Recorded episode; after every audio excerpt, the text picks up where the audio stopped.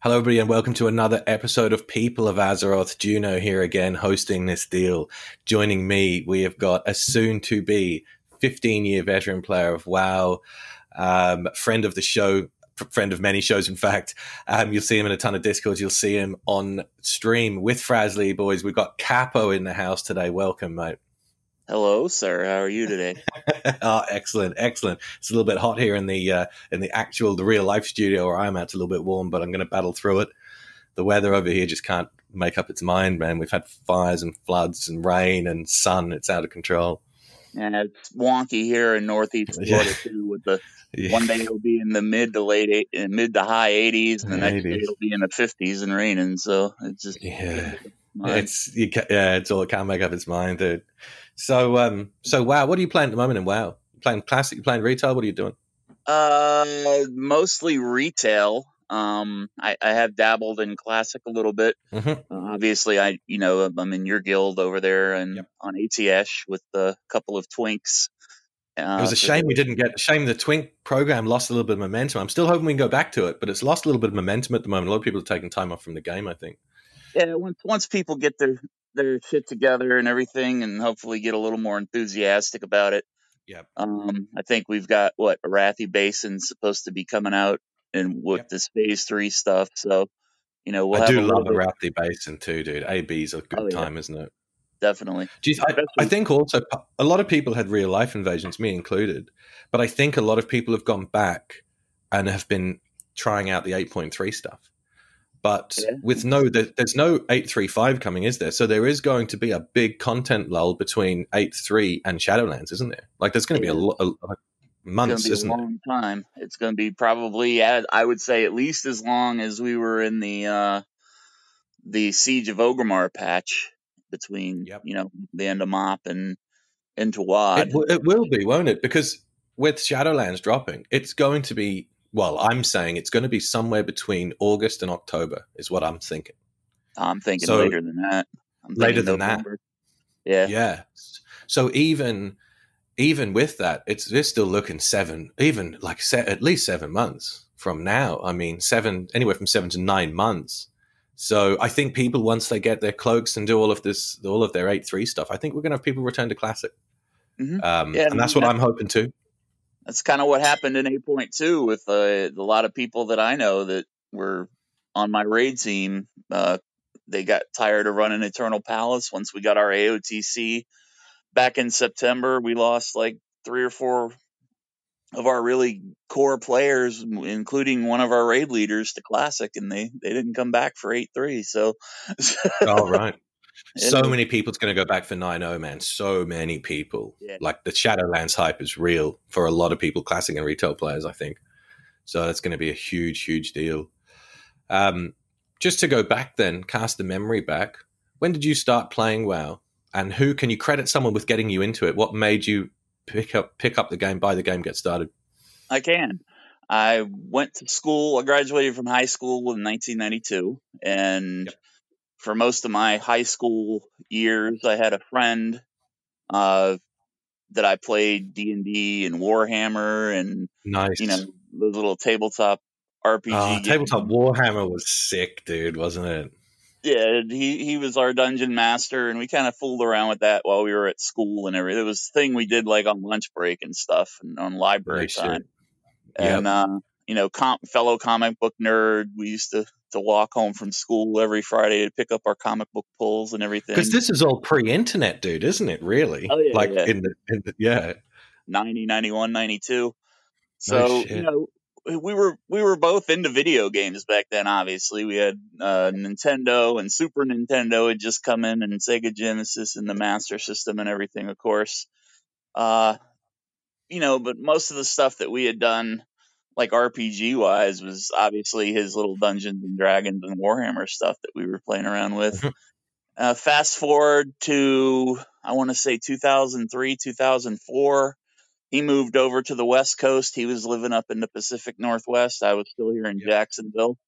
Got in touch through this website called classmates.com. No shit. We started talking again, and naturally we start talking about, you know, what games are you playing, blah, blah, blah.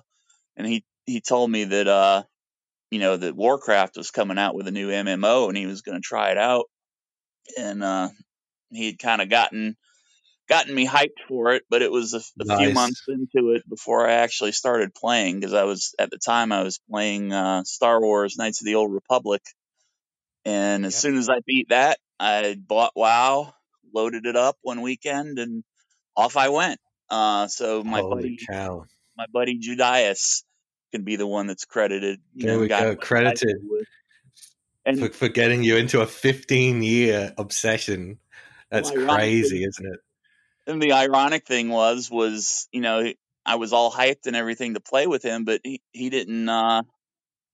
I didn't understand, you know, the different servers and all this stuff. That's right. None of us did. Yeah. And you get started and then you try and meet up with someone and you realize you can't. I went on, the first server they offered to me was Eldritch Lops on the US realms. And that's where I rolled. My very first tune was an undead warlock. I spent like an hour trying to get out of Death Knell by questing and everything. And I wandered out of the main area in Death Knell and went to that little farm that's like right to the east, and immediately got killed by the NPCs, and trying to get back to my body was just an exercise of frustration. And I was like, that's it. I can't stand this shit. I'm going to uninstall this fucking game in the morning. I'm done with this shit. Yeah. Well, I went to bed. I got up the next morning, you know, got back on it again. I was like, I deleted that undead warlock. And that's when I rolled my night elf druid. That's still my main to this day. And hell yeah, dude, holy cow! To the races. But the ironic thing was my buddy Judas was. It was probably, I want to say, from vanilla to. It had to be around the time that Ulduar was coming out before we actually ever hooked up and played together on the same server. No shit. Yeah, he was off doing other stuff on Horde. I don't know if he was Horde or not, but nobody knew any of that stuff back then. I mean, I remember even for me, it was the first time I'd ever played a game that when you died, you had to go and recover your corpse. And the first time that I remember, or one of the times I remember, was when I had a night elf and I died, and I was in wisp form, and I had no idea what was going on. No fucking idea, because you can't even see your body normally. It was just crazy. And I think the first time, I just wandered around in spirit form and just got lost and kind of just logged off and thought, I'll come try and deal with this another day. Like, it's just crazy, man. Fucking crazy. Right. Yeah, they just, I don't know what it was at the time, but like I said, it from that first night of frustration, because at the time I was playing on an old iMac, one of those turtle shell shaped G4. Oh shit, iMac. I remember those. And you know, so it had a built-in graphics processor, and everything was just kind of. It was playing games on my computer was a new thing to me, because I had been a console kid my whole life, and you know. I gave it another shot, and questing through the early stages of Teldrassil and everything, and I kind of fell in love with the druid. I fell in love with what the druid class could do, what its potential was. You know, the idea that I could heal and do damage, and you know, turn into all these different forms and everything. It was just like pretty sick, kind of cool. Yeah, it is pretty cool, dude. It's so much like. It's a complex. All of those things, they're complex classes, aren't they? Druid, I think, is potentially the most complex. And like as a beginner, it would be really daunting. But like, there's just so much shit that you can do, the different forms and everything. Man, it's super complex. I've still I've never played one, dude. Especially back in vanilla when it was, you know, the talent trees and everything that we had back then. Yeah, you know, it was. Yeah. It was really something going back and looking at it in classic when I rolled my druid over on ATS recently, for the Twitch. Looking back at some of those, the old, I mean, that was talent trees they're using are obviously a little more refined than they were when I started playing classic, but you know, just looking at all the different choices we had and everything, it's like, I really miss this, but I really kind of don't. Yeah. Yeah. I mean, I do, before I forget, I do want to shout it out, even though at the moment, lads, the guild, it's a little quiet there in the guild. People have had real life invasions. We've taken a little step back. A lot of us taken a step back from Classic. If anybody is still, if you're getting bored with 8.3 with retail, or if you just want to catch up and hang out, or you want to do the twink thing with us, definitely roll up a tune in ATS. And it's not difficult to get to 19 or even just to get to 10, and we can start boosting you through dungeons and shit, get the gear we need to. But the 19 twink's going to be a fun time, because once you're geared up, there's no leveling. It's minimal time investment. You jump in, you know, you log in, you're already ready to rock. So for anybody out there, Odaris as well, I'm still looking at you, girl. Get leveled up. Let's do some twink PvP. It's going to be a good time. Get that warrior up there. I think she got a rogue now, actually. But we want people, get those twinks happening, and you know, we'll see if we can bring back Twinkie Tuesdays. It's definitely, I was really looking forward to that. Yeah, it's a small time investment, isn't it? Once you're leveled up, it's like you can be all your consumes and shit ready to go. You just log in, you play a game. We can, you know, group queue. AB's going to come out. It's going to be fun, man. So I definitely want to see some more people. Get in touch with me on the Discord, or just roll up a tune and do some leveling. Definitely. Hell yeah. Now, do you want to talk briefly on Classic? Now, I know you didn't have any intention to play, you know, fully through to endgame and do it all. You've done all that before. But so far, do you think, just talking broadly about Classic, do you think it was a good move by Blizzard? Do you think they've implemented it well? Do you think it's good for the player base as a whole? Just thoughts in general on Classic? Yes and no, because, you know, there's a lot of people that didn't get to experience it vanilla the first time around. Any Classic vanilla, it's always going to be vanilla to me. You know, the whole experience of truly discovering such an open-ended world, all of the quest chains that you could do, the different, you know, like say some of the classes themselves, like the warlocks and the paladins with their mount quests. Imagine discovering that the first time, dude. Holy shit. I mean, it was just such an epic adventure from every aspect of the game. The people that played the game weren't as jaded and rigid and set in their ways as they are nowadays. You know, a new player coming into a game now, it's just like, you know, you're so put off by people that have been playing this game for so long, because nobody got the patience anymore like we did back when it was a new thing. No, that's an excellent point. So, you know, for the people that have gone in and didn't get to experience it the first time around, I think it's a wonderful thing that they reintroduced it to the player base. The downside to that is that retail, you know, has taken a little bit of a hit. And like I said, you know, a couple of core people that I've run with for a few years, once they got their AOTC in 8.2, they were gone, and they got no intentions of coming back anytime soon.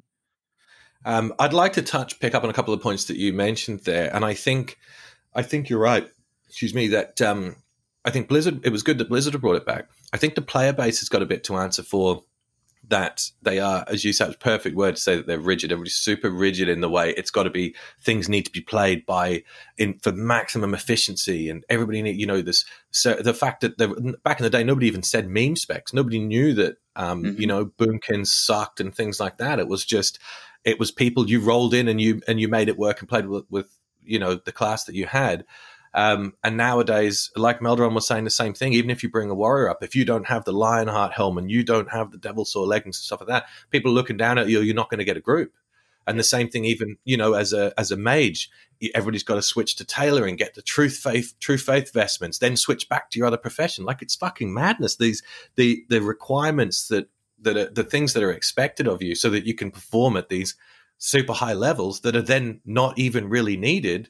When people are doing like this all the time, there's Anixia groups and shit going with 29 people in it, you know, 25 people instead of 40. But yeah, if you're fielding, and then if someone will have a full 40-man group, but they want everybody to be min-maxed and stacked. Like it's, I don't know. It's, I think the player base, in a way, this is my opinion. People are going to at me, but in my opinion, I think the player base have kind of fucked the Classic experience for a lot of people. Mm-hmm. And like I was saying to Meldron, You know, should it be, is WoW Classic or Vanilla? Is it a marathon or a sprint? And it should be played correctly. It's a marathon game. You should play it that way. It's a long time. It's not a race. It's supposed to enjoy the journey, enjoy the content, explore and develop. It's not, you know, optimized, run here, do that. You know, it's just people have come up with these super optimized ways of playing. Go over here. Don't do this quest. It's a time sink. Then you get this item. Then go in here. I mean, people doing, like, what was it, the first rag kill, like a week two rag kill from launch? Right. I mean, come on, guys, you know? Right. And then you can end up behind the curve, as a lot of people have, or a lot of people in our guild have as well. You can end up just behind the curve on gear, and then, I don't know, it takes a while then for – the only way to get back, I guess, is whenever some newer content will – some of the other content will come out that supersedes previous gear. You know, that we're not going to need MC gear as we get further on, because you'll be able to get some other gear and stuff like that. But it's a bit of a weird situation, you know. It really is, the way that people have engaged the game this time around, I think. Yeah, and, you know, going back to my vanilla experience, I was always, yeah, I leveled as balance back in the day, back when Hurricane was 31 point talent at the top of the balance tree. Ooh. When I got to around level 55, all of the people in my guild that had already hit 60, and you know, they were running Stratholme and Skolomance, and you know, getting ready for raiding and whatnot back then with what it was. You know, they kind of pressured me into going resto.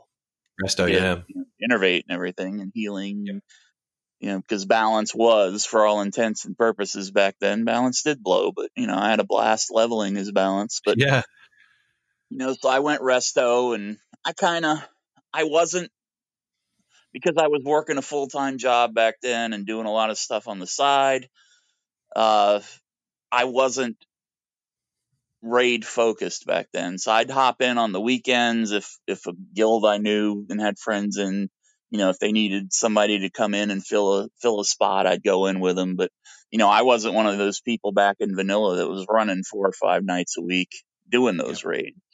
So you know, I was in, you know, months into it after, you know, Ragnaros and Onyxia and everything had fallen. I wasn't in there in that first round of kills that was happening on my server. It was, you know, like I said, months down the road. Yeah. Before I got involved in any of that stuff. It was probably actually closer to the time when ZG came out before I ever stepped foot in a raid, to be honest with you. Yeah. And it's difficult for me at the moment, because I've realized that I do not have the time to commit to a proper raid schedule. It's just not possible for me to do it with, you know, to do 2 nights a week, which ends up you know, it ends up being daytime for me because the time zones, but you know, a 3-hour, sometimes a 4-hour time slot, especially like it sort of ties in typically after I do my podcast. So between that, it's like then every Sunday I'm setting aside like 6 hours between a podcast and a raid. That's just a raid once. And it's just like, so I'm in a tricky spot with Classic, because I do really want to see the content and I do want to do the raids, but I can't commit to every week raiding to get a shot at gear to then be able to raid, you know, BWL and the rest of it when it comes out. So I'm just in a bit of a tricky spot. I don't really know what to do from here endgame in Classic now. I'm a little bit lost, to be honest. The only advice I could give is just do what you feel like you can handle. And, you know, if it's not good enough, then hey, man, it's just a game. It'll be around for a while. It's not like it's going to go where you'll eventually get in there. That's the only thing I'm thinking is I'm thinking of just casually bringing up this mage that I've got, because I think it'll be easy to get a raid spot, and then just see if I can slot in when people are pugging one spot, or some other nice listeners out there that are in guilds that can slot me in into a raid spot. And maybe just over time, I guess, people will still be maybe running some of that other content. Not so much. I don't really care so much about MC and Oni and stuff, because I've done it. But, I mean, in a couple of months' time, maybe people will be going back doing BWL and things like that. Right. I don't know. But I'm hoping just as time goes on, maybe it'll be a little bit more, like, casual friendly maybe on the raid scene. And I guess that's all I can hope for. Yeah, it's a grind. I mean, it's definitely a time sink. And as you well know, I mean, you kind of hit the ground running with your tunes as it was with all what I know about you just from listening to your podcast. Yeah. You know, you went in head first and kind of got burned out. Yeah. I mean, I had the best time between August and Christmas, August and New Year's, man. Leveling that Pally through Classic is something I'll never forget. And it was, I just fucking loved it, dude. I mean, I knew it was going to be difficult. End game, I knew raiding and shit was going to be difficult. I did want to try and experiment and try and do some off tanking and some tanking in certain fights, raiding and stuff, even though I know it's not optimized, but I wanted to try it. But you've got to be able to do that in your own guild, or you've got to have the majority of people there. So I don't know. I don't think the Pally is really raid friendly for the way that I want to play. Like, I don't really want to heal and buff and shit like that. So I'm thinking I'm going to bring the hybrid. Yeah, exactly. I think I'm going to bring the mage up, dude, but I think I'm sitting on 36 or 37, and that's still a fucking long way to 60. Yeah, but I just figure that if I level through rested, I'm basically halving the seat time to get the same job done. Like, if all I level through is play, if I play every 2-3 days and just level that one level of rested experience, halving the seat time for the same result. So I figure that might be what I do, get to 60 and... That's what I was doing. My first couple of tunes that I rolled were over on Bloodsail Buccaneers, which was a RP server. Yeah, that's where Frazzly and I rolled. That's where my buddy Judas was. He's over there. You know, so. I think there's Cargos and some other streamers and some people over there who reckon that's a really good server actually over there. But my highest tune is a level 30 warlock, and then my second highest tune is a level 25 rogue, and then I've got a Night Elf Hunter that's like 23 or 24 over on Pagel, and then the two tunes over on APS. Yeah. And that's what I was doing was, you know, I would run through my rested XP on the Warlock, put him in the end for a week and play the Rogue, and, you know, vice versa. But I think that's what I'm going to do, man. I mean, it's around the game. Like you said, the game's around for a long time, and, you know, I can probably just take a little step back from it and do it in a more efficient way like that, a more life-friendly way, I think. But unfortunately, because I am so invested with what's going on in retail, it's just hard for me to, you know, I would literally be taking like 1 or 2 days a week when I did play, because I don't play 7 days a week most of the time anymore. I'm at a point in the game and in my life where it's just like, if I don't feel like getting up and playing, if I'm not expected to be somewhere for a raid or a group, I'm not going to be on. And that's fair enough. Yeah, it's still, but I am still so invested in what I've got to get done in retail. You know, not only from the raiding aspect, because I'm raiding on 2 different tunes. My Balanced Druid and a Shadow Priest on the Alliance side. Yep. I was raiding on the Balanced Druid and a Horde Shadow Priest the previous tier, but I kind of just, you know, 4 nights a week was kind of getting to me, and I was having to cut out of my main team on my Druid to go raid on the Horde side, because we swapped nights the Alliance team swapped nights from Friday, Monday to Wednesday, Monday. And I was running on Wednesday, Thursday on the Horde team, and it just, you know, once my alt Shadow Priest on the Horde was progressing further than my main, it just, you know, I was getting a lot of pressure from the people on my main raid team, you know, that I wasn't putting in the time I needed. I was behind on bosses, and so I quit the Horde team to focus on that, and then we got our AOTC and everybody left. So it's like, shit. Yeah. So that kind of sucked. Yeah. Giving me shit for 3 months. And I finally fucking came around to my senses and said, yeah, I'm just going to focus on my main.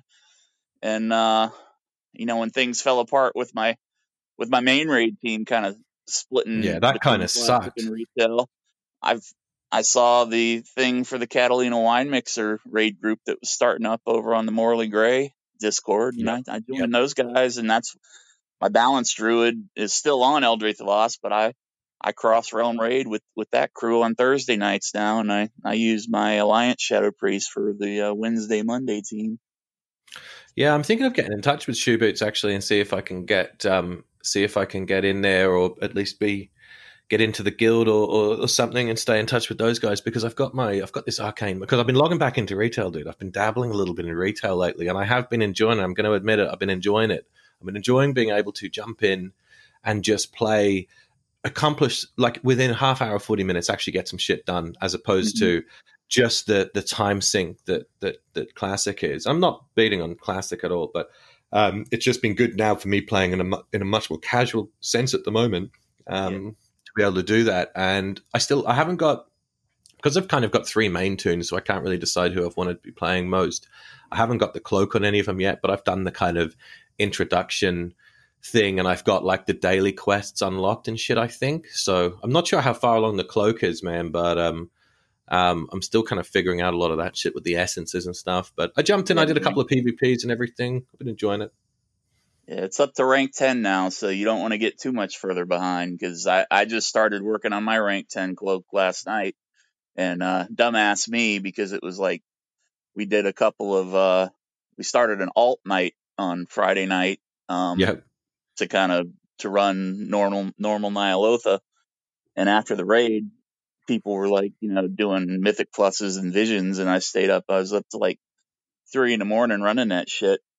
And I went into one of the horrific visions group with my tank and one of our healers and one of our mages DPS. I went in with my druid, because I got you need 6 pages to get to the rank 10 cloak.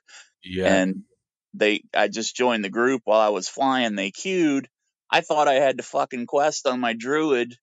I didn't. Oh fuck. So we did 2 bosses or 2 mini bosses, one of the lost areas, and killed Thrall, and I didn't get credit for getting the pages. No, fuck. And I log over my priest, and I had picked the quest up on my priest, but didn't get it on my druid, and it's like, yeah, goddamn, I was so mad. But yeah, hell yeah. How far into that? Yeah, when do you get the cloak in relation to like? How many hours of gameplay, or how far into that thing? So I've done like I've done the first kind of the fucking origination, forge origination, whatever it is. I've done that first bit, and I've killed a bunch of bugs, and I've been sort of doing that. I've unlocked some dailies and shit, but I just don't know when you get the cloak. I've got my first piece of corrupted gear. I got some braces, dude. 440 braces, nice. All right, you go into the halls of origination twice. Right. You get it powered back. You go in the first time to investigate. Oh, it's like 37% or some shit, and then you go back and power it up again, huh? Yeah, and you power it up, and then you go in a third time to see what's been going on with the corruption and everything. And Rathion sees what's going on, and he sees that you're just like, the minute you walk up into the corrupted area, you start to lose your sanity, and he's like, you know, mother, get him out of there, get him out of there. And he says, you know, this is worse than I thought, but I do know something that can help you out. And then he'll give you the breadcrumb quest to start the nice for the cloak. So okay, well maybe already. Yep. Yeah, if you've already done the halls of origination at least twice, then you're almost there. So just push. Yeah. Okay. Cool. Yeah, I've been killing these bugs, man, like crazy. The first 2 tunes, because I've got 3 tunes. I've got my paladin, my original holy pally that I use. I love PvP, and I don't really like PvE too much, especially solo questing. Or the holy pally sucks, so that's kind of my PvP tune. But at the same time, I kind of need to do it because there's this big gear drop. There's a big gear jump for me. Even if I go in PvP, I kind of need the gear and the cloak and shit like that. So. I've got to do a certain amount of it, so I did that, and then I've got my disc priest, which is still a healer but does decent DPS, so it's much quicker. But dude, I jumped on my arcane mage last night, and I was just fucking melting shit when I went through it in like 1/3 of the time on that mage, man. I popped all the cooldowns, dude, and my eye level's at 393. Popped all my cooldowns, and like one of the mini boss fights there, hit this dude for like 127k crit. I was like, fucking hell. Yeah. So that's with all of the fucking old gear I haven't played since August, basically. So the DPS difference and how much more efficient it is when you've got DPS as opposed to playing a fucking healer is huge. Well, the first question I'm asking you is, why the fuck are you questing as holy when you can switch over to your ret spec? I mean, you would want to have at least a couple of trinkets and maybe a weapon set that is more geared towards red, obviously. But the way that the stats flip flop on the gear nowadays, and you know, as far as like drops and stuff goes, you can set your item specialization up on your character screen to drop holy gear, even though you're questing as Rhett. Oh no, shit! Yeah, they've fucking. I might have to have a play with it. I might have to have a play with it, make use of some of that shit, because yeah, questing is holy sucks, man. Oh yeah, I remember when it was like leveling as Resto by myself back in the day. You know, it sucked when they put dual specs in the game back in Wrath.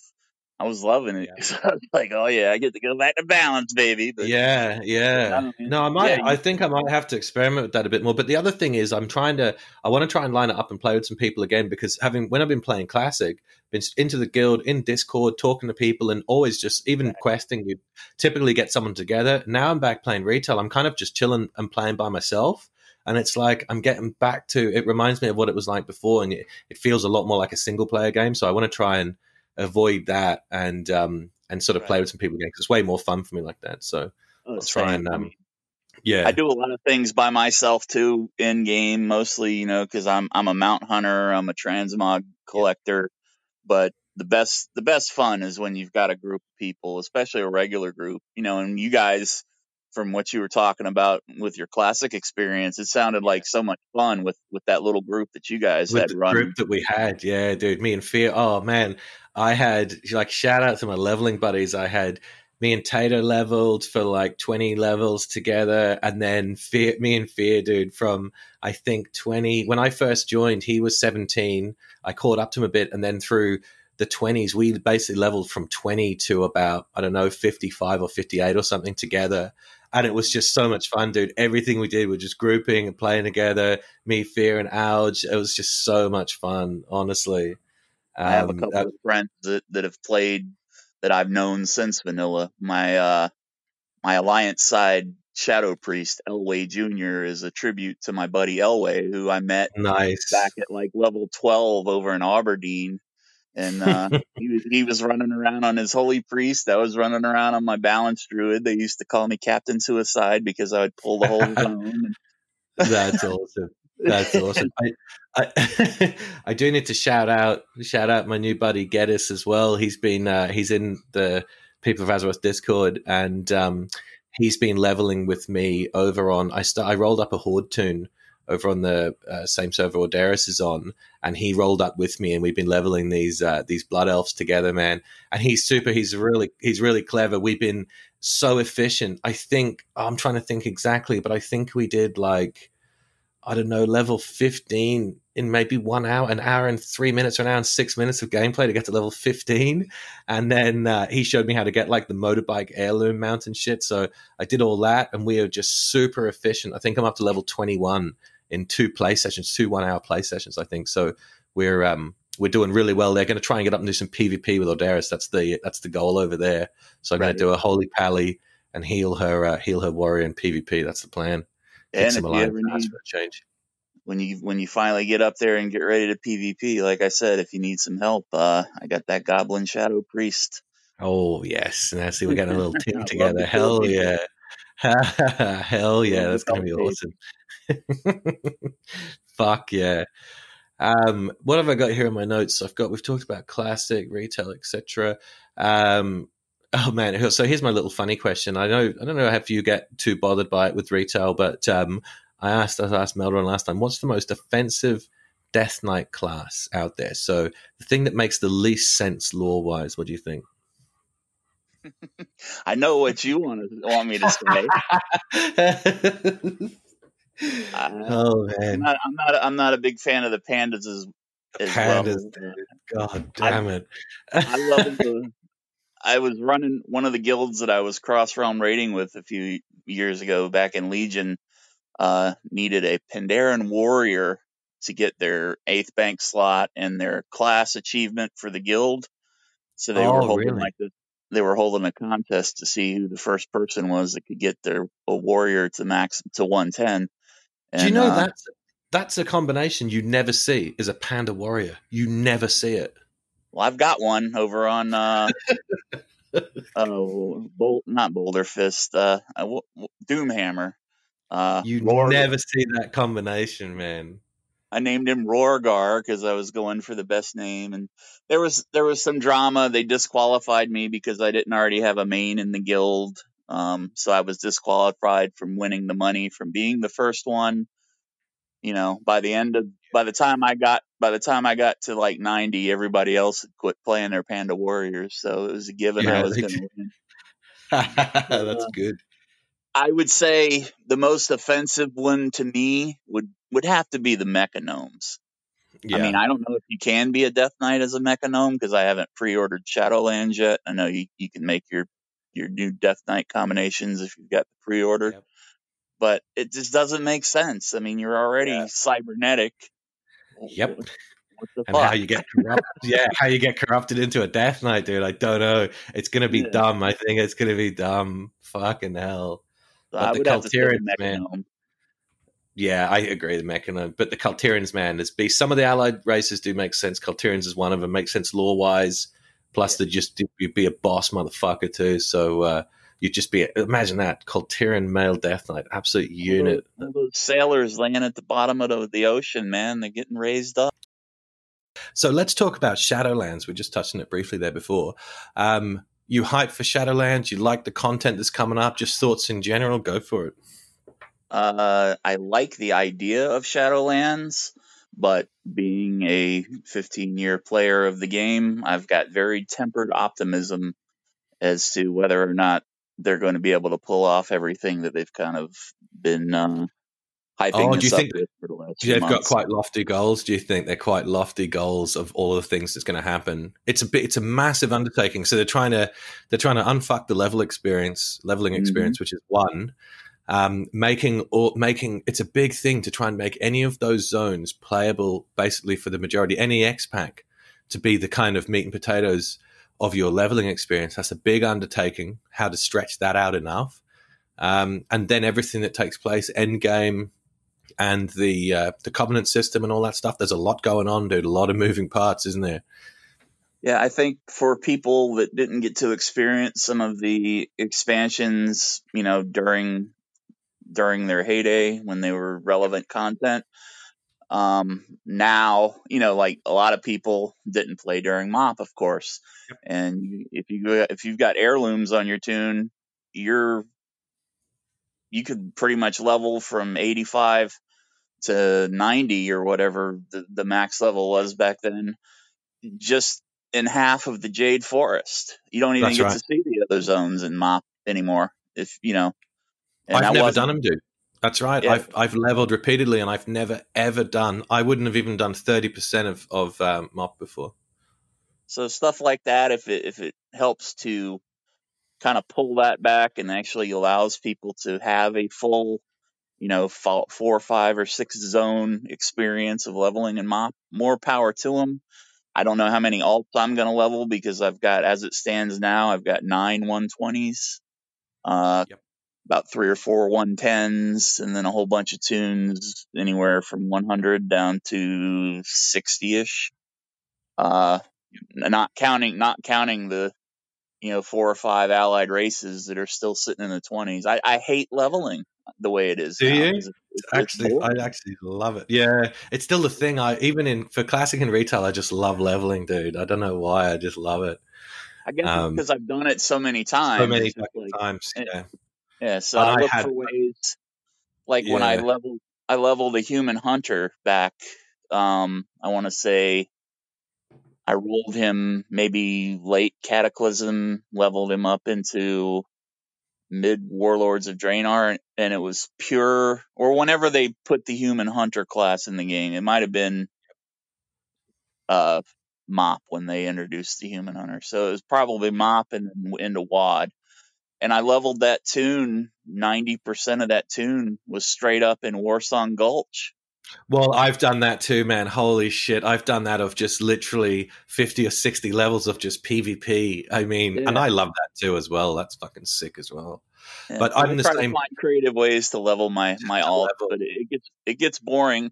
I like having a leveling buddy, but sometimes with my, you know, when I get to the point where I don't want to play, I don't want somebody waiting on me, and you know, so it just gets kind of tedious.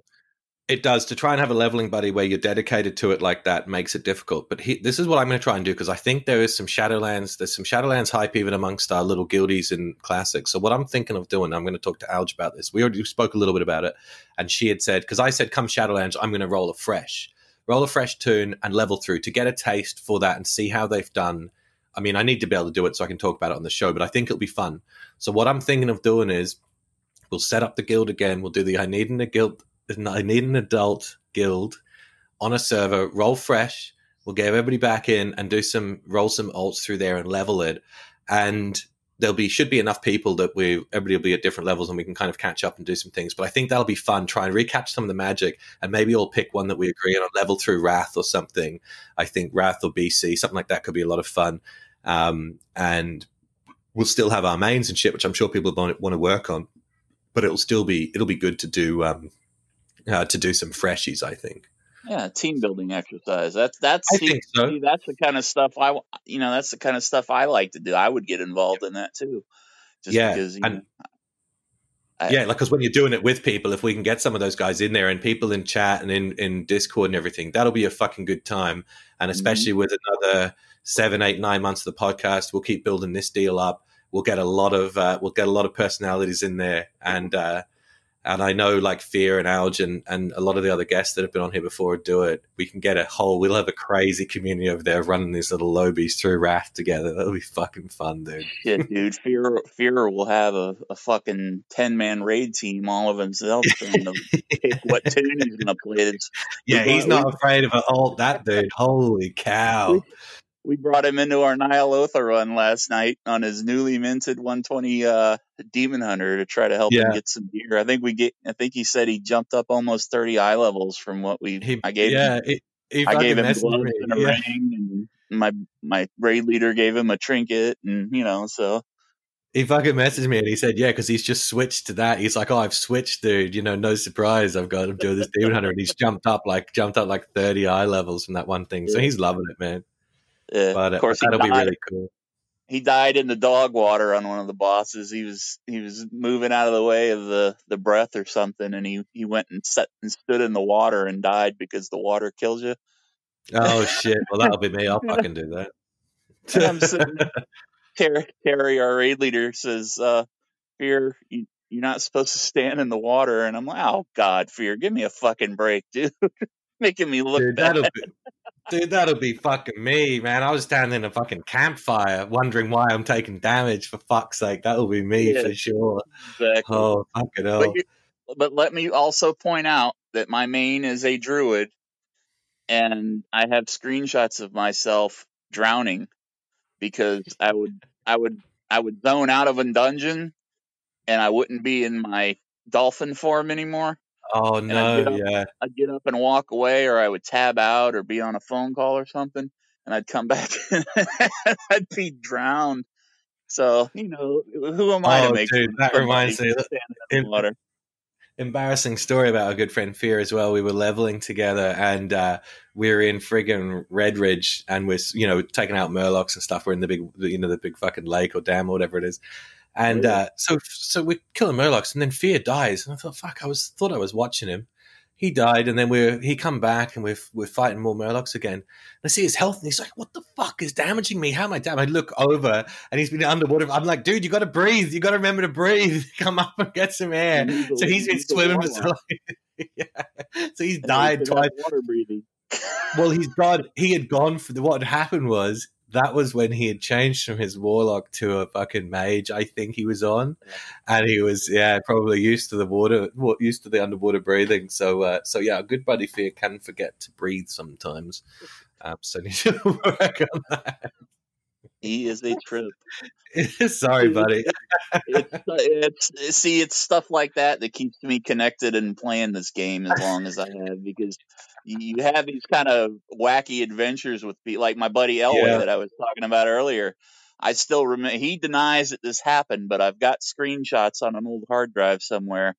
One Sunday afternoon, we were leveling up in Western Plaguelands and Eastern Plaguelands, and we managed to get into some of those rabid grizzly bears that are up in the area. Yep. and they chased us from one side of the Western Plaguelands near the Tirisfal Glades border all the way to the fucking Eastern Plaguelands border. We could not shake them. Oh, they wouldn't leash back. We're both night elves. Shadow Meld wasn't working because we had so many mobs on us. We couldn't get away from them far enough to be able to use that successfully. And it was, you know, just stuff like that. You know, this happened back in 2005, and I still laugh every time I think about it. Yeah, when you think about that, yeah. Oh man, but, well, there'll definitely be plenty more crazy adventures like that coming up. Yeah, it's you know, forming the bonds and building a team by getting a group of people that are dedicated to leveling together. I mean, it's stuff like that makes this game fun because it is meant to be played as a group. It's, you know, you've got a good portion of single player content in there, and that's all fine and dandy, but the real meat and potatoes is making that connection with the people that you play with. I agree, man. I agree. And there's times when you don't want to jump in Discord or you don't want to level with people. You just want to, sometimes I'll just put music on, put YouTube on the second screen and kind of just, you know, go on cruise control and get some shit done. But a lot of the time, man, it's that social thing. Love jumping into a guild where you know people say hi to you, welcome, and get in Discord and talk while you're playing and group up and do shit. Even the simple things. I mean, we've all done it before where you'll go and join someone on a quest that they're doing. You've already done it, or you might not be getting anything out of it, but it's helping out and doing something together. And it's that it enhances the experience, I think, for sure. So I've got a notch on my desk. How many times back in vanilla that I took another druid, even if they weren't a druid that was in my guild, I would see people asking for help to get that swim form. You know, I would literally escort people from Darkshore all the way to Westfall to get their swim form. I've done it at least 15, 20 times back in vanilla alone. So no shit. I don't mind stopping what I'm doing to help people. To help someone out. It's obviously a long time away, but for anybody listening, if you are interested in that deal, any of the I Need an Adult classic team, anybody who listens to this, people, just we've got a lot of time before Shadowlands comes up. Just keep it in the back of your mind that whenever it drops, maybe roll a freshie with us. We'll do the guild. I'll put tons of info up in the Discord for it. But keep it in mind. Get in touch with me. Let me know if that's something you're interested in, because I think that'll be a fun time and sort of get the band back together. So let's keep that in mind for sure. Definitely. Hell yeah. Why don't we roll into the famous questions? Do that. We'll talk about some of those things. We'll do some community love. We'll do some shout-outs. It's definitely, I know you're connected to a lot of different content creators, so we'll do a bit of an extended shout-out session perhaps. Okay, cool. And for this, I do have a button to press. There we go. Professionalism, lads. Look at that. First question, Horde or Alliance? Both. Both, okay. I started out, like I said, you know, in my how did I get started thing, my first tune was an undead warlock. Then a day later, I was a night elf druid. Probably 3 to 4 months into my experience back in vanilla, I had gotten kind of salty with a lot of people that were on my server. This was before they split, you know, cross-realm stuff when all the PvP stuff was all on one realm. I re-rolled my original undead Shadow Priest on Eldreth the Lost because we were a PvE server, so we didn't have that rule that the PvP servers had. That's right. You could only have one from each faction, yeah. So I could have a Horde tune on that server. So I rolled up an undead Shadow Priest and with the specific purpose in mind to kill the people on the Alliance side that I didn't like, and that included me griefing many of my guildies who would get mad at me. Shit. They would be leveling their little tunes up near the Loch Modan Dam, and then Death would show up and mind control them and toss them off the fucking edge of the dam. Oh shit, that is quality stuff there. Holy cow.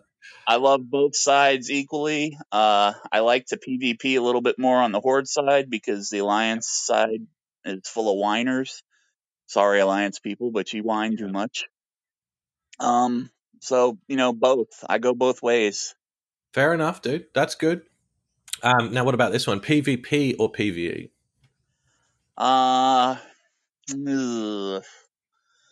Because I've kind of, once I hit honor rank 200 back around Christmas, I just kind of got burnt out with random PvP. I haven't been able to, I haven't really looked for or tried to find a solid ranked PvP team. Just because I don't need another commitment right now. Yeah. I've got enough raging 2 or 3 nights a week. I enjoy the PvP aspect. I enjoy world PvP. I really miss the old school world PvP from back in vanilla when I used to, to take raids of people down to the crossroads and play King of the Mountain and kill hordes as they come running up the mountain. But hell yeah. It has to be PvE for me, just for the storyline and the adventure aspect of the game. Yeah, fair enough. Now, classical retail. Retail. As much as I hate how grindy the systems have tended to be the last few expansions, it's become really alt unfriendly. This expansion, especially in 8.2. I mean, I gave up on 3 alts in 8.2 to focus on 2, and they've done that now. My theory is they've done it now to pad the content out, because there is going to be a big big content lull until Shadowlands. So I suspect they've done it like that inevitably people will go back to these alts that they've abandoned to go potentially over the coming months. People will do that. It's kind of a cheap way of just padding the content out, isn't it? Yeah, and I don't like the Azerite system. I don't like the Essen system. It's the sooner we get out of that shit, the better to me. I haven't enjoyed it. I don't know, man. Yeah, I thought the legendary weapons were fucking sick, and then the artifact system was pretty cool. That was cool. Then into the Azerite gear and the neck and thing. I don't know, man. It's a convoluted system. And then it's, like sometimes you'll keep a piece of gear with a better Azerite thing, even though it's less eye levels and stuff like that. It's weird. And then combining stuff. It's not stuff that you can, effectively change your rotation in the way that you play. Because everything is passive, like me. As passive and random. I need pieces that have streaking stars and arcanic pulsar on it. And if I don't have those, then it's going to affect the way I play, because it's not buffing my inherent, talents and abilities. That you use the core abilities. And then it adds more RNG to it, because you're trying to get Azerite gear that you're trying to get gear that drops with the nice stats on it. Then with Titan Forging, as it was, I know that's gone now, but then it had to be Titan Forging as well, which added another element of RNG to that. And now it's into corruption is just another layer of that, so it's super convoluted, isn't it? But I think all that will change. Yeah, all that will change in 9.0, I think. Blizzard, okay, cool. If anybody from Blizzard is listening to this, throw another hat into the ring for bring back the fucking tier gear. A simple system that people could understand. What do you think the worst expansion was? Oh, God. Everything has its bright points, even the one that I've enjoyed the least. I know everybody kind of piles on to WoD. WoD or Cata, don't they? A lot of people didn't like Cataclysm. I did not like Cataclysm. I actually stopped playing. My old pocket tank and I switched from Alliance to Horde at the beginning of Cataclysm to rejoin some friends that we raided with back during the Trial of the Crusader and into early Ice Crown before that guild broke up. We went Horde side to try to start up a 10-man strict raiding team. And by the time we got to Dragon Soul, that raid team had fallen apart. We had one guy that was working for BioWare, and he was on the Old Republic development team. Yeah. So he had to focus on work stuff, and we had a couple other people. We could never find a dependable third healer, so I was always having to be the third healer, and I didn't want to heal anymore. I was 8 years into being a healer, and I just was tired of it. So people kind of, when Dragon Soul came out, everybody kind of scattered to the wind, and I stopped playing WoW for about 4 months and played Rift and got to max level on Rift and then came back to WoW. But I would have to say Cataclysm was probably my least favorite. I had a 6 month layoff at the end of WOD too, from January to June of 2016 because of computer issues. Oh, okay, but not because of the patch, but not because of the gameplay. Because the raid team I was running with, we were still, doing pretty well, but it just got to the point where I started having GPU issues on my old 27-inch iMac, and I just, it was frustrating. So I just stopped playing for about 6 months, but I purposely quit in Cataclysm due to burnout. So I would say Cata was probably my least favorite. Now, you may have answered this just before in terms of gear, but the question is, what would you implement in retail? I would go back to the tier sets. Just the inherent 2 and 4 piece, and in some cases 6 and 8 piece. Yeah, I think that's fucking cool, man. Yeah, just the stuff that you would get from that. And for hybrid classes, you could kind of mix and match, and it can bring a little more personalization into the way that you play. I mean, like me right now, I'm a balanced druid, but I spend a lot of time off healing just because I'm so used to being a healer. I'm always watching health bars and just supplement the heals a little bit. Yeah, it hurts my DPS, and 9 times out of 10, I'm probably not going to be in the top 3 or 4 or 5 on the DPS meters. But I don't care if we kill bosses and a couple of my heals make a difference, and God damn it, that's the way I'm going to do it. And if our DPSers get mad because I'm not pulling the numbers I should be pulling on the DPS side, but my healing is keeping people alive to see a boss die, then hey, I'm with you. I'm doing my job. I'm using the class as intended. Yeah, I'm with you. I'm 100% with you. Favorite class? Druid. Nice. Well, druid and shadow priest. I've got 3 druids and 4 priests. So and shadow priest. Favorite race? Night elf. Shadow meld. Love it. Elf, yeah. Nice. Nice. When you have the scorched earth philosophy, both depends on the class that I'm playing. My priests, my alliance priest right now I switched to a void elf, but she was originally a night elf. But it just depends on the character fantasy that I want to build for each one. I don't mind playing a female. I mean, I'm not sitting on top of a mailbox in Ironforge shaking my ass trying to make gold on a female tune. I don't know who would be doing that. Anyone doing that should be ashamed of themselves. It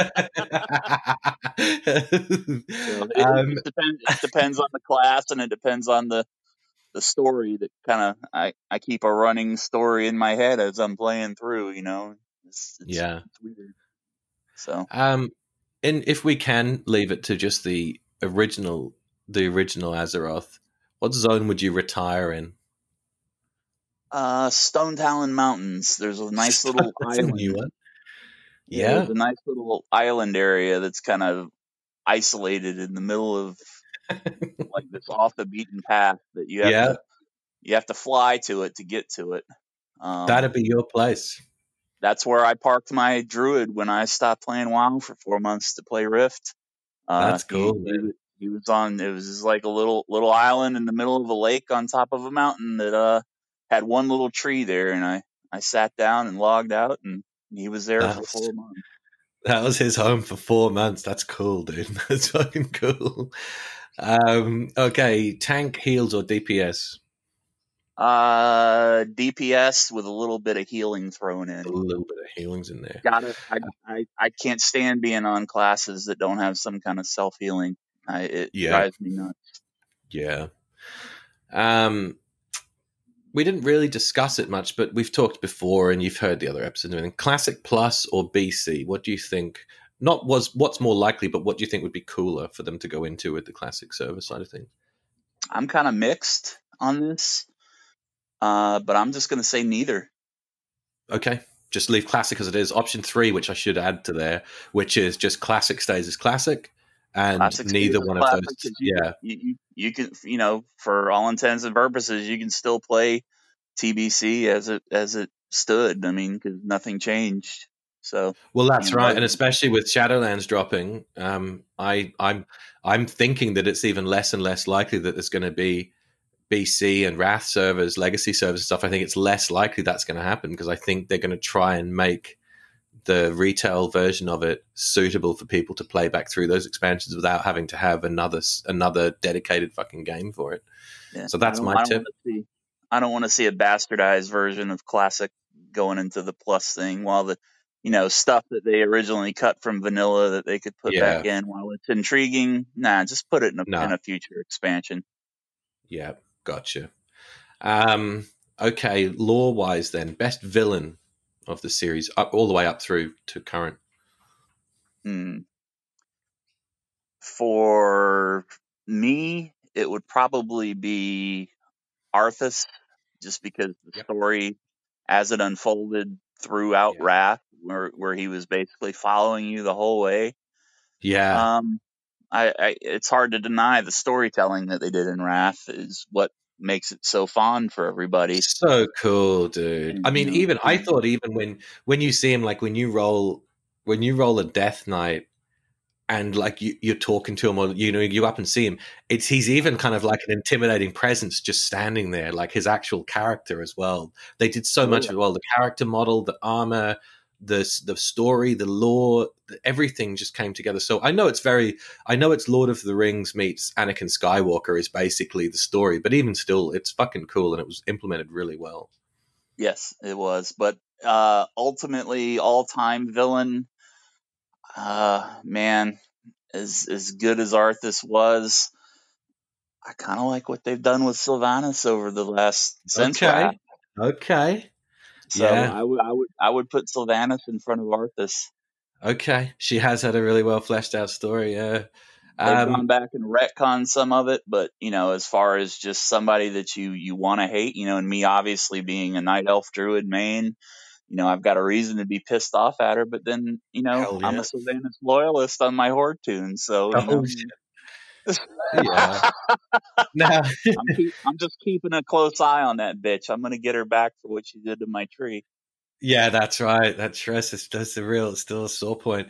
What about the hero? Best hero, ultimate hero. Ultimate hero. Good Lord. Yeah, that's a hard one. Who have we got? I mean, we've got Anduin, Varian, Thrall. Anduin really hasn't proven himself to me, though. I mean, he's still kind of learning the ropes on how to be a leader. Varian had kind of that period there where, he went missing and went crazy and kind of found the primal side, and then he came back and, he had that edge to him as king. And ultimately gave up his life. So I'm just going to... He went out like a badass motherfucker. Yeah. And I'll say Varian for the him and it's got to be between him and Tyrion Fordring, because Tyrion, after what happened with Arthas, he wanted nothing to do with the world anymore. And he hermited himself away, and we had to coax him out of hiding to come back, and look what he accomplished. He rallied the armies of the world and got the Death Knight united with the Paladins and broke down the walls to Ice Crown and went in there and kicked the Lich King's ass with us. So, pretty sick, dude. Tyrion Fordring's got a definite stake in that too. So hell yeah, that's pretty sick, isn't it? Okay, and this may tie in with either one of those. It comes Shadowlands. Who would you like to meet in Shadowlands? A fallen hero or enemy? Someone who's died. Who would you like to meet? Talk to him. Mankirk's white now. Yes.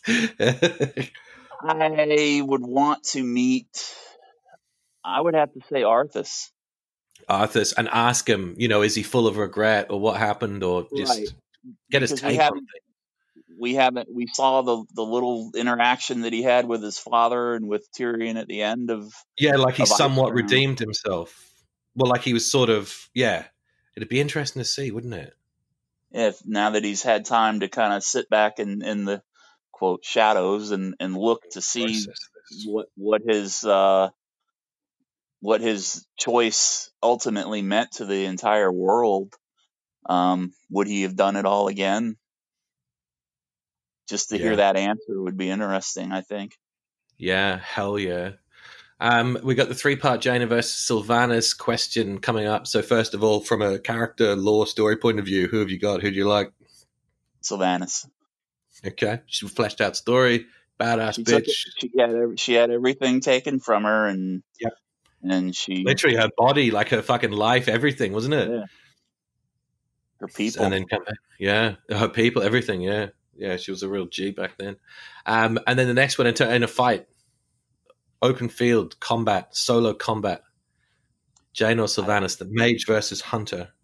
I'd have to take Sylvanas because of the whatever this pack that she's got, the jailer powers that she's got. Yeah, she's on the next level now as far as magic powers goes. She's on that, definitely. But I would, as far as just her as the Ranger General, I would still take her probably over Jaina. I think she's she's clever and reflexes. Yeah, she's got a good brain. Jaina's too emotional. She's quite emotional. She? Calculating. I think Jaina's got like tons of raw power, but she doesn't channel it in the way she doesn't channel it effectively like that. I'll tell you what, if they ever flipped it, if Jaina ever got like corrupted or whatever, and she was like, or she became, or they flipped the whole thing around, and it was like Jaina was the bad guy. Fuck, man. Right. She could be so powerful. It would be bad for everybody. But you gotta look at it this.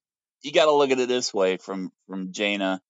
You know, Sylvanas, if they were ever to fight straight up without Sylvanas having the powers that she's got now, all she would have to do is shoot a little bunny that would be hopping by in the woods. Yeah. And Jaina would see the bunny with the arrow sticking in it, bleeding out, and she'd start crying. You know, she cried for 30 minutes. She cried for 30 minutes after Starfang died in ICC. Yeah. Oh, I thought you were going to say she could just polymorph Sylvanas, dude, using her mage powers. You got to do those CCs. No. But I don't know if she'd be immune to polymorph, probably. I wonder. Jane is too emotional. I think she'd ultimately her emotions would betray her. So, Sylvanas. If she ever, if Jaina went, if she did ever go bad guy, I wonder if she would like respect to like fire, or if she's just like constantly frost. I wonder if she can even respect. I don't know. Or if she's a mix at the moment. She never uses fire spells, does she? No, I don't think she ever does. Frost and maybe some arcane shit. I think teleports and shit comes under arcane, but I think most of it is frost. Yeah, so she's frost mage with a little arcane, Be interested to see if she ever went fucking bad bitch, respect fire. That'd be awesome.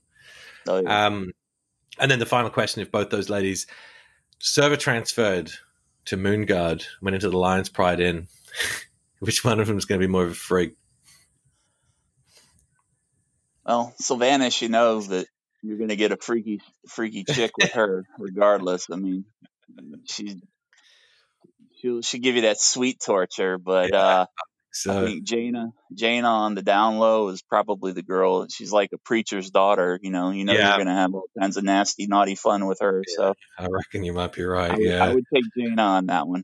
We'll go Jaina on the last one. Holy shit! Nice work. Now, before we get into community love, dude, I've got a couple of things here that I neglected that were on my notes. So if I can be bothered, through the magic of editing, I will cut this out and put it back into the main part of the show. If not, if you're listening to it now after that, it's because I couldn't be bothered editing it, but I hope you still enjoy it at this point anyway. The first thing I wanted to talk about was SWTOR, because you did mention Knights of the Old Republic. I'm wondering, after Cataclysm, when I took a hiatus from WoW, I went and played SWTOR, dude, and I fucking loved it. Did you play Star Wars The Old Republic at all? I did not play The Old Republic. I wanted to, but I just never got around to it. I'm addicted to WoW. I play WoW and Civilization. That's pretty much it. Yeah, I do like Civilization too. There was a lot of things with SWTOR, and I've been meaning to. I might get someone on and talk about SWTOR because there's a lot of things they did well, and the PvP was fucking awesome, dude. And I've got screenshots. I got screenshots, right? Because I had a tune I PvP'd so much. I've got a tune that I PvP'd. I leveled entirely through PvP. So basically you did up to level 10 was kind of like the starting zone, and you had to do that anyway because you couldn't PvP from 10 and you were kind of in these starter planets. But after that, you got to the main hub, kind of like, you know, Stormwind or whatever, and you could stay there. And I basically went, I think back then it was level 50. I leveled from 10 to 50 solely through PvP. I never even got a mount. I got to 50. I had done no quests, no mount, anything like that. And I had the best time with it, dude. The PvP was so good in there. They had like a hut ball, which was kind of like it was kind of like American football, kind of like where you had to get a ball across the line, like rugby, American football, but you're getting shot at and shit the whole time, and there's acid traps and fire and everything. It was really well implemented. And then by the end, they actually had, because it made sense lore-wise, that they actually had cross-faction PvP, cross-faction cooperative PvP. So the teams would be a mix between Jedi and Sith, which I thought was really cool, and I think there could be potential for them to do that in WoW. I would love for them to do that in WoW. I mean, I think cross-faction raiding and cross-faction PvP could definitely be interesting. And they could write it in lore-wise, dude. We're so close. Jaina and Thrall, Jaina's jerking Thrall off half the time. They could totally be doing it. You know what I mean? Mm-hmm. Why they're saying we've got to work together? We've got to work together against the threat. Well, why don't they work together? They could do PvPs and just say, "Oh, it's a training exercise." Because in Star Wars, it was a simulation, or it's a training exercise, or whatever. You know what I mean? And that's how you get in the war room. You get better by battle. Yeah, and the same thing with raids and shit. You could totally do it. That people are cooperating together to kill some like fucking crazy thing. So it makes sense lore-wise, definitely. Like the old saying goes, iron sharpens iron. So, you know. Definitely. Get better by doing it. So I agree with that. The other thing, the gear system that they had at the end made it, what it did was they tied in where you could basically craft these. It was like where we've got socketed gear in WoW and you could add a gem or whatever to it. So all gear you could add a socket to it, and then it made all the professions relevant because one particular profession would craft the sockets. So then they were able to sell tons of them end game because everybody's using sockets. So it made that one profession relevant. Then all of the other professions could craft the various fucking enhancements and items and shit that went into those. And then it gave you tons of flexibility on what stats you wanted to add in there. So you could stack crit, haste, you know, main stats, stamina, things like that. So even if you're a DPS, you could mix your enhancements and shit up where if you wanted to stack a little more health, you could, rather than going full glass cannon, you could stack a little more stamina over main stat at a little bit of the expense of DPS, but giving you a bigger health pool and stuff like that. So there was way more flexibility. And some people would go for bulk crit. Some people would be haste. There was tons of flexibility of what way to go with it. And I thought that was a really cool thing as well. So some shit that they did really well. Yeah. Imagine that, professions that feed off of one another. Huh. Yeah. We don't have that anymore. Yeah. To actually make professions relevant again, it's super hard for MMOs to do it, and especially endgame, isn't it, to make professions relevant. And that's a great way to do it, where it's, you know, especially with those, if you could do it where you could put a slot, like a gem slot, craft a gem slot into any piece of gear, and then you can add various enhancements to it that comes from every profession was made relevant. That's so cool, dude. So fucking cool. And professions are garbage in WoW nowadays. Yeah. It's too much of one thing, isn't it? Because in Classic, anybody who's PvPing or whatever, it was like you kind of had to have engineering for PvP, and even for a lot of people raiding and stuff. I had engineering on my Pally, and it was awesome for dynamite and all of those things I was using even in PvE content. But in retail, it's still sort of like they're useful, but it's not make or break, is it? I mean, some of my tunes don't even have professions, man. I got 120s that I don't even do professions on, you know. Because you can buy everything, the important stuff, the gems and the enchants. You just spend a little bit of gold, and everything's so cheap nowadays. It's ridiculous. We've all got so much money. And the final thing that I wanted to talk about, and we spoke briefly about this on messages, is that now I might be getting up on a soapbox here, and this might not be that much of an issue, But at the moment, it's just something that's come to my attention is with some of these, the end game BOE gears, right? And we talked about this. We get gear drops that are high level with, you know, killer stats on them that are equivalent to, well, they are mythic drops basically that are BOE, and they can go on the auction house and be sold for obviously in-game gold. And then in retail, we've got the ability to buy the WoW token, which means that you can directly, someone could go in, and if you dropped a few $100s of real world money or more, in theory, you could gear yourself out with end game, with fully optimized end game gear, max level gear, the same as people going in and doing completing that content. And I think, I don't know if right now if it's an oversight from Blizzard or if it is that they've been aware of it and that this is the slippery slope towards a pay-to-win situation that we've never really had in WoW before. I personally don't like that idea. Like I had mentioned when you had asked me about it in DMs, you know, they tried to do that real world auction house business in Diablo 3, and it lasted, you know, what, 4 or 5 months before they pulled it out of the game. Yep. Obviously, you know, that's Diablo's style of play is completely different from World of Warcraft. You know, ultimately, if somebody wants to invest real world money into doing that, that's their, you know, more power to them. I personally wouldn't do it. But I could definitely see some of these, you know, more pro-style gaming teams, you know, that have the big money sponsorships doing that kind of stuff for the, you know, the race to world first and stuff like that. And, you know, even the people in game that have millions and millions of gold at their disposal at any given time, you know. I think that's the thing. Like, it's difficult because on one hand, like, yes, if you've got someone who's got millions of gold, that they've earned through playing the game, and they might be someone who just does questing, or they might be fucking someone who's kick-ass at professions or whatever, who's making money doing those things, or flipping shit on the auction house and they're making money. For them to be able to buy end-game gear, that's awesome for them. And when you look at it in the positive ways, it's fine, but I think the problem that you could end up having then is an expectation put on people that if your gear wasn't that good and you tried to join a raid team, that they might say to you, hey, go and buy that shit from the auction house, and if you don't have enough gold, then buy a fucking token and do it. And people could have that. It could then become imposed on people to actually spend more money to be competitive. It just raises the bar to that next level to be able to raid, and people say, like we're seeing it in, like I said, in Classic, we say you've got to have this piece, you've got to have that piece, you've got to have that piece.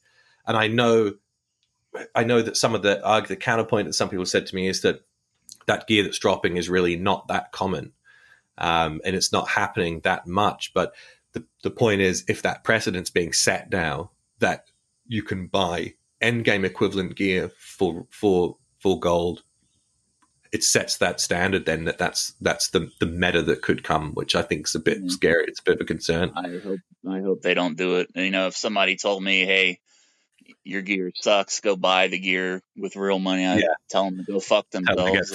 Yeah, you would, wouldn't you? I think I got a mortgage to pay. I got to put food on the table. I ain't going to buy fucking pixels. I think there is a simple solution for Blizzard, which maybe this is an oversight and maybe it'll change, is all they have to do is any of those BOE drops, which this is what it used to be like with anything like that, was they just sit one level below max level gear. They sit just that, you know, 10 eye levels or whatever below what the best shit is that you can get. And I've always said this, that people who mythic raid, they should be able to get the best shit in the game. It should be better than PvP, it should be better than quest drops, should be better than shit you can buy, it should be better than anything else. If you're able to mythic raid, you're entitled to the best shit. And there should be no other way to do it unless you go and do that. And I get it that people will pay for a mythic raid boost, but that still requires an entire team to then potentially carry some scrub through a mythic raid for him to get that gear.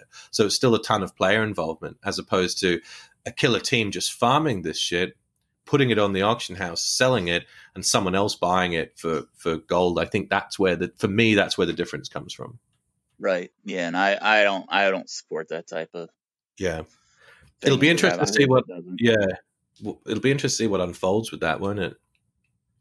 Yeah, it will. I mean, the way Blizzard's going, I wouldn't be surprised if that becomes a thing down the road. But, you know, I hope not, because it's not something that I would personally support. No. If anyone listening has got an opinion on that, either way, a strong opinion either supporting what I've said or going against it, definitely get in touch with me. And if somebody wants to come on and argue the fact that they want the idea of being able to buy gear with gold like that, to buy endgame gear, just get in touch with me either way. Let me know. Now we're running along. We're going to jump into the community love, but definitely take your time. If I know you're involved in a number of different shows and a friend of many shows and things like that, Capo. So just hit us with a bunch of stuff. Well, obviously, shout out to you for inviting me on. I really love your show. I love your format. I love your flow. I love your rap. It's been fun thinking about it all week long. I kind of told you that, you know, I had turned down a couple of people that had been asking me. Already. I know I felt a little bit guilty, yeah. You know, I have a bit of background in radio, talk show radio. I was on a AM wrestling call-in show, actually two of them back in the 90s. For about 4.5 years. So this is not a realm that's unfamiliar to me, but you know, as far as being a content creator in WoW, I've made a few silly videos over the years, but I really don't do much, but I've done things for a few people, you know, help people along the way, try to help people promote their shows with graphics or, you know, and that's some people have seen that on my Twitter and seen some other pictures and graphics. Hopefully we've got one for this show. But if you see any of those or you see the little audio grabs in a graphic, that's Capo who's done that. So drop some thanks in the Discord or on Twitter or something for that. But you also do a bit. You'll sometimes be seen. Well, you'll be on Twitch definitely in the chat for Morally Gray and Frazzly and stuff like that. But you can be seen on Frazzly stream as well. Yeah, I'll get in there and hop on to Discord with Frazzly while he's in stream. We run islands together. We'll do mount runs and stuff like that, and try to get other people. You know, we brought in Harlow. From Warcast. Yeah. Oh, from Morally Gray. Yeah. Yes. We brought her in, into some Mythic Islands with me, Frazzly, cool. And she ran Mythic Islands for the first time with us the other night. You know, just try to get people that may be shy about getting groups, because we got a lot of people out there that, you know, they don't do group stuff because they feel like if they're not performing the way they're expected to perform, then they're just going to get shit on. And, you know, and it sucks that people do think like that. And especially females as well. And we talked about that on one of those previous shows as well. Yeah. So I think it's awesome that you guys are doing it. Find out that you're a female and you're going to open yourself up to a whole lot of other stupid shit. So yeah, that's a whole nother level of shit, isn't it? Yeah. But it's, you know, but Frazzly's definitely one of the good people that's out there. I've really enjoyed getting to know him over this last year. Frazzly. Allie from Dungeon Fables, both of the Morally Gray guys are two righteous guys. I had a little bit of a frowned view on Morally Gray when they first came out because of the drinking aspect. But I kind of gave up on the show after 3 episodes, and then like around episode 12. Famous episode 3, Jin, give yourself an uppercut for that one, mate. But those guys are great. You know, Fear, I know a little bit more than Jin because I've actually run with him in game a little bit more. I raid with Jin, but I haven't actually done one-on-one stuff with Jin in game yet. But they're both great guys. I love their show. I love the chemistry that they have together. Allie from Dungeon Fables. Amazing. Everybody loves Allie. Yeah. She's got Dungeon Fables. She's on All Things Azeroth. And I think that's all. Oh, she was going to originally be the third person on the, Blizzmates thing, but they kind of put that on hiatus. So, but a lot of podcasts do. Hopefully it'll come back. She's very active on Twitter too, and she does her the Friday questions thing like that. She's interactive on Twitter, which is cool. And in the Discord, watching her grow over the last 2 years has just been good because she's really kind of found her groove. And you know, when I first started listening to her to the time now, I can just tell that she's got a confidence in it, and you know, she gets better as time every episode, she just gets a little bit better than she was before. And finally, Fist and Thorn from Lagging Balls.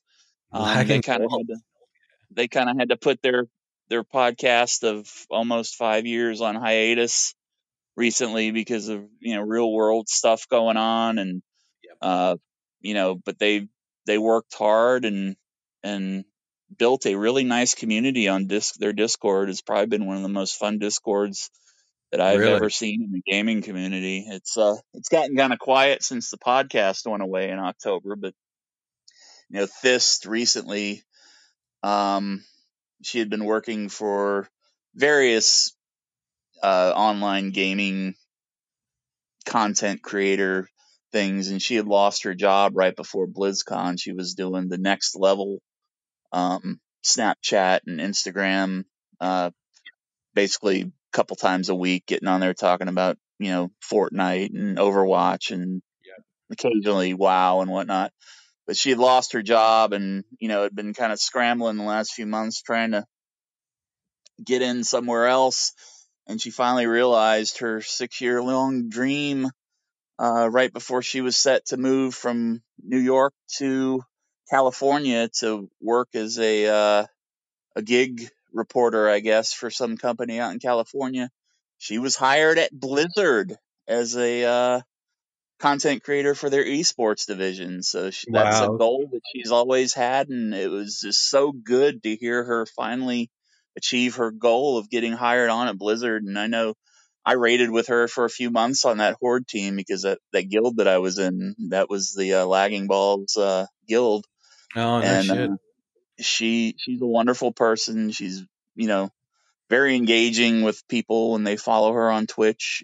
She's very active with her chats and everything. And, I know that her personality and her love for what she has for the games that she's going to be dealing with and talking about, she's going to do a kick-ass job in that position. And I'm looking forward to great things from Fist. So it's going to be nice. Going to be nice to see her grow in that position at Blizzard. And I'm happy that she got it. But all those people and yourself, and there's quite a few other ones out there that I could shout out, but I'm not going to. Well, that's true. If we were to shout out everything, man, holy shit. Yeah.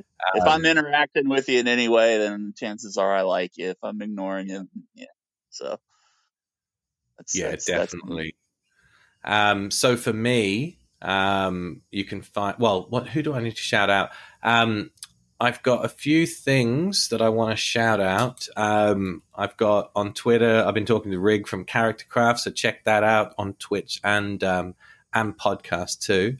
I've got not so much a review, but I did get some feedback from our good buddy Fear on, after the Girl Power episode, which I'm trying to find. I should have found this earlier. You know what? I need to tell you this, the Girl Power thing. You should have called it Women Who Wow. Because that's a good idea. I should have got in touch with you first. Yeah. Because you listen to the stories of Renata and Algebraic and Allie, and you listen to their stories and some of the things that they're doing in real life. It's like, women who wow in more ways than one. It's just, that should have been the spin you took on. I didn't put a lot of effort in the bloody title. I definitely should have. Far out. Girl Gamer is kind of 1999 type stuff. Yeah, I know. That was definitely my mistake on that one. Just busting balls. Yeah. We're going to call this a review. This is from Fear over the Girl Gamer episodes. Yo, got to listen to the Girl Gamer Roundtable. That is one phenomenal piece of podcasting, brother. Sincerely, absolutely loved it. It was raw. It was real. Fucking awesome. So thank you to our good friend Fear for that. Some feedback on the Girl Power Women Who Wow episode, which we'll retcon that name into it.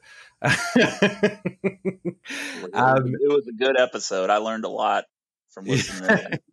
Yeah, I did. I was getting a little bit hot under the collar at some points there. I was sweating a little bit. Where can you find me? People of Azeroth podcast at gmail.com, on Twitter, People of Azeroth 1, change the H for 1. Hit me on there. Slide into my DMs, in the Discords, man. I'm in a bunch of different Discords. You'll find me on those. Playing Classic, RTS, Alliance side in Classic. No Horde tunes over there yet, really. I'm open to the idea, maybe down the track I might roll up a lobby on one of these RP servers. For now, in retail, I'm dabbling back in retail. I've got tunes in the Oceanic and NA servers. I'm doing this lobby Horde side to try and do some PvP over there, and I've got my my Alliance tune, Alliance main, which I'm going to hopefully try and catch up with some of the Morally Gray guys and do some endgame there. Always open for some PvP and shit too, so get in touch with me for any of that stuff. Feedback about the pay to win thing. Anybody's got any comments, whatever, get in touch for sure. And I guess we should...